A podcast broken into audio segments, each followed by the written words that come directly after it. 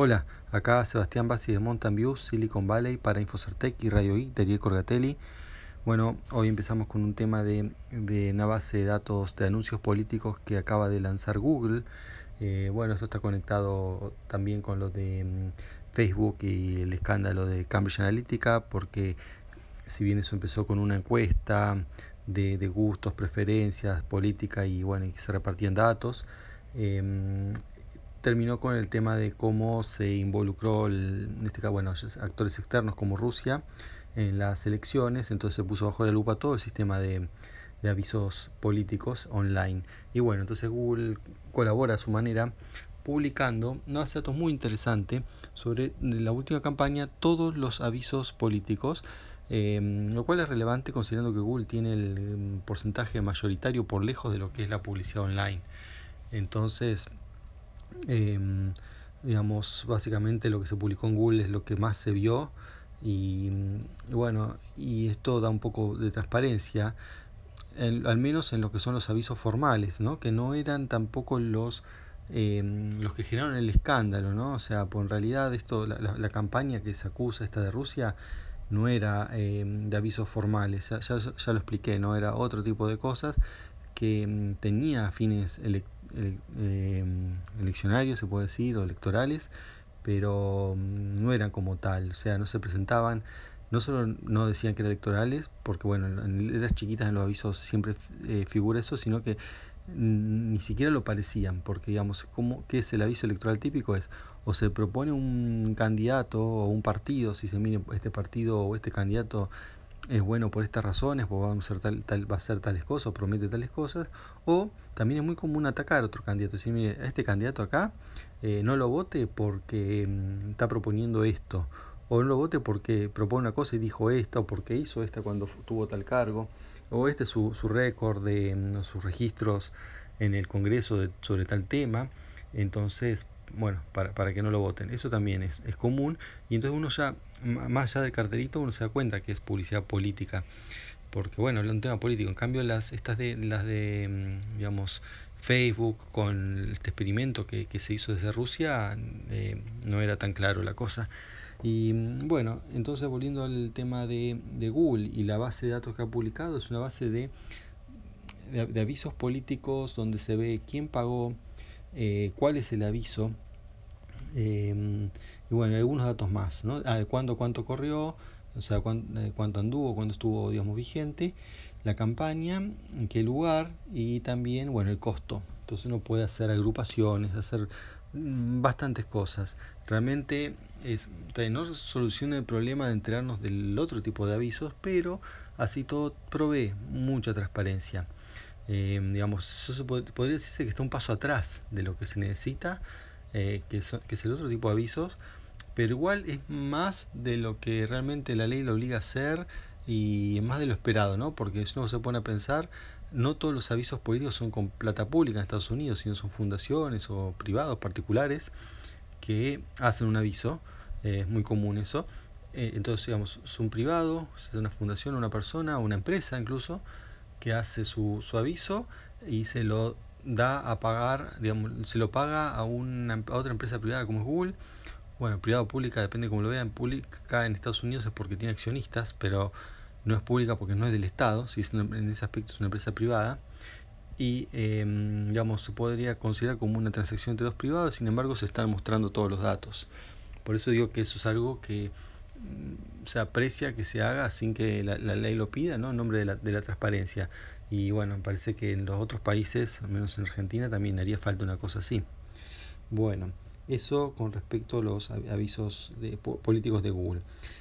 Eh, bueno, otro tema que bueno, Ari comentó ¿no? de las cosas que estuvo diciendo Elon Musk con respecto a, eh, a posible irse como una empresa privada, ¿no? ahora es pública en el sentido que tiene acciones, ¿no? en ese sentido del público que se usa en Estados Unidos, y mm, bueno, que anunció que tenía estaba juntando, estaba asegurando los fondos para irse al privado y que eso mm, es para tener menos control, ¿no? porque bueno, como diciendo que bueno, es mucho problema, mucha burocracia, no sé qué, hacer tener la empresa así en este estado, con acciones, mejor tenerla privada. Bueno, que después parece que se desdijo. Bueno, todo este ida y vuelta con este tema ya le está causando dos juicios. Y, mm, esto, es, esto es importante porque es bastante raro, ¿no? Que, mm, o sea, ¿por qué ese juicio? El juicio es por decir cosas que hace cambiar el valor de la acción em, y, que no son ciertas y por alguien que sabe del tema, ¿no? Porque es creo que es el CEO de la empresa, ¿no? No puede desconocer. Entonces, em, digamos, cualquier empleado de una empresa grande, yo trabajo, trabajo en empresas grandes, una de las primeras cosas que le dicen es sobre qué cosas y qué cosas no se pueden decir y cosas que tienen que ver con que puedan hacer variar el precio de la acción, uno no está autorizado a hablar. O sea, salvo que expresamente diga, mira, acá eh, tenés este comunicado, lee esto o decí este tema. Pero mm, si no, sin autorización, no, no, no se puede. O al menos no se debe. ¿Por qué? Porque, bueno, hay reglas, ¿no? De que de cómo relacionarse a lo que uno dice, cómo hace variar los mercados y lo que llama el inside trading, trading ¿no? y todas esas cosas. Y bueno, es raro que Elon Musk no la sepa y bueno, se haya, hecho eso. Pero bueno, eh, no sería la primera vez que se equivocan en estos temas así no, técnicos y bueno, y le trae problemas. Bueno, otro tema, Uber reporta em, más pérdidas, ¿no? Antes tenía unas pérdidas como de 500 millones, ahora son de 600 millones. Em, dice que es porque, em, bueno, están poniendo más plata en lo que es Uber Eats, que es el servicio de, de comida, donde uno llama tipo delivery, dice, bueno, llama Uber y pide no sé, una hamburguesa McDonald's o, algo en otro negocio y se lo traen. Después está el tema de las bicicletas, que ya lo, ya lo conté por acá. Este, bueno, y después también lo que es para entrar en otros países, bueno, eso le cuesta y parece que va a pérdida por, con, eso, ¿no? Entonces tienen que, tienen que poner plata desde Estados Unidos y los inversores la, tienen que pagar para que poder establecerse en, otros lugares donde ahora no están o, o al menos no está con, con fuerza. Bueno, y por último, una otra noticia no de criptomonedas, pero sí de blockchain, o sea, relacionado, es que la UEFA anunció, ¿no? que es la, como la, quien dirige el fútbol en, en Europa, em, que tiene un sistema de venta de entradas usando tecnología de blockchain. Y ya lo acabo de usar para la venta de entrada de un partido en, Estonia, que... Eh, bueno, dicen que el 50% de las entradas las vendió con este sistema. Este es un sistema de, de, mm, básicamente celular. Cuando uno lo ve desde el punto de vista del usuario, yo vi la, mm, como es el, la publicidad ¿no? o, las instrucciones de uso en YouTube.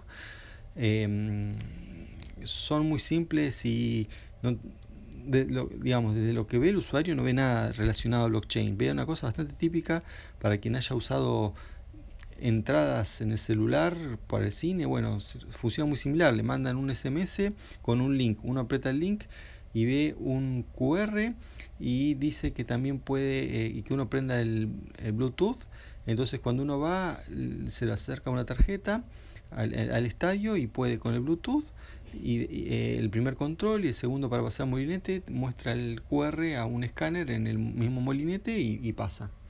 O sea, la interacción de lo que sería el frontend, lo que ve el usuario, es la misma. Ahora, el backend tendría em, blockchain. Bueno, que esto es necesario blockchain ahí. A ver, hasta ahora se ha hecho sin blockchain. O sea, uno puede decir que no es necesario.